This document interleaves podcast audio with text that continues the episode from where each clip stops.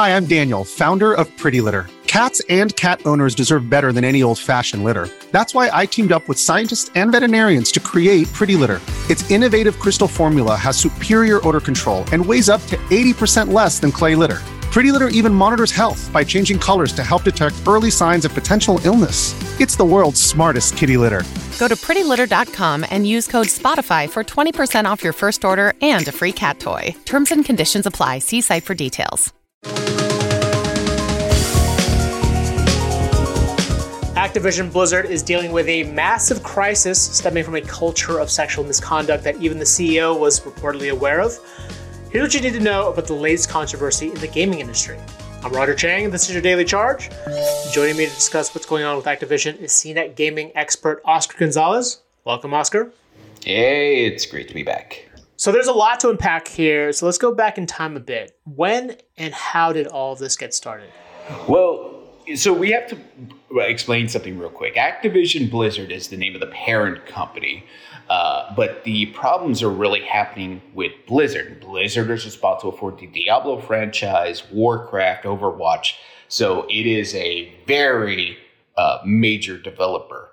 And over the course of several years, there's been multiple allegations made against the developers, uh, some very senior developers, who, and the allegations is that it was a very frat boy culture, uh, to where it went from, I mean, just a sort of sexual uh, misconduct, sexual harassment, but also there's been charges of uh, allegations of rape.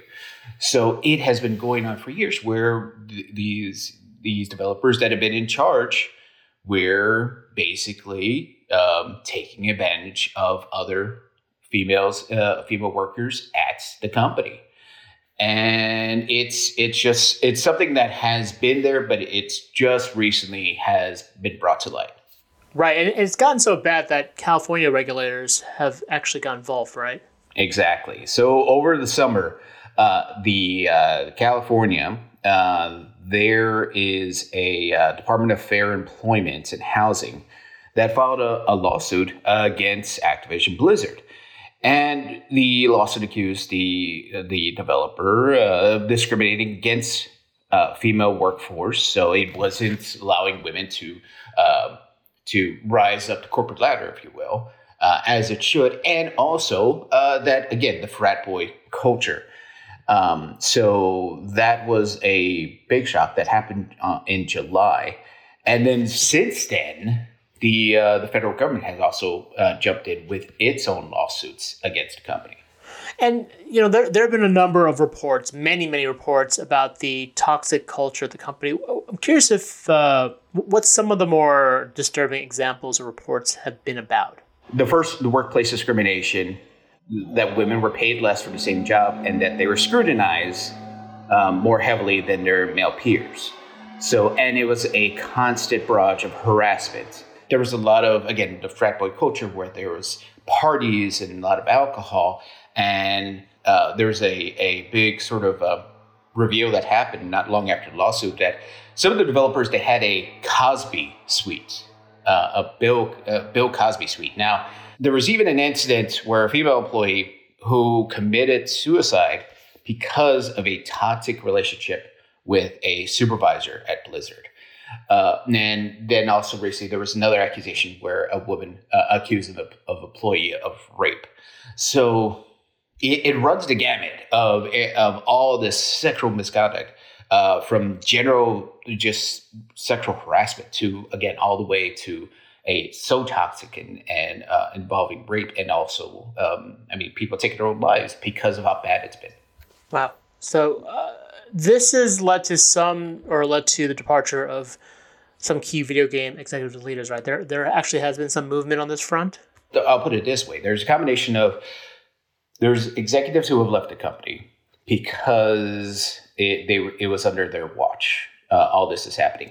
Then also the company has let go of more than I mean dozens of employees that were the ones that uh, were were accused of all this uh, all this toxicity. So you have the executives that are that are leaving, and then also the employees that have been let go. So yes, there has been a fair amount of people that have been um, that are no longer with Blizzard because of these of this lawsuit, these allegations coming to light. Now that we're caught up, uh, what's the latest with with Activision's CEO Bobby Kotick? Well, last week the Wall Street Journal reported a scathing article th- that came to light that that uh, CEO Bobby, Bobby Kotick was actually aware of these uh, allegations uh, since 2018 at least and didn't do anything. Um, there has been a uh, a big backlash over this, um, and there's also uh, there's also been other uh, other information brought to light when this uh, allegation started coming uh, when this lawsuit came up in July. There was a letter sent around within the company uh, from the uh, one of the sort of HR people, but it ends up that it was actually well that the the accusation is that um, the CEO Bobby Kotick actually wrote it, and so because of that, it is really caused uh, I mean the whole industry to put the spotlight on Activision Blizzard. Now that we know that even though Blizzard was doing all of this, and again, Blizzard is its it, it's its own entity that act, that answers to the Activision brass. And now we're understanding the Activision brass knew what was going on. So now they're being um, focused on by everybody. Yeah, that's that's a good point because I mean it wasn't just recently, right? The the as you said, sort of the the initial reaction that Activision, the initial statement that Activision put out a while back, had been widely criticized, right? Like this has been uh, the sort of a, a, sort of tone deaf response has been uh, something that I think folk critics have have raked the company over the coals with, right? Right. It, has been very.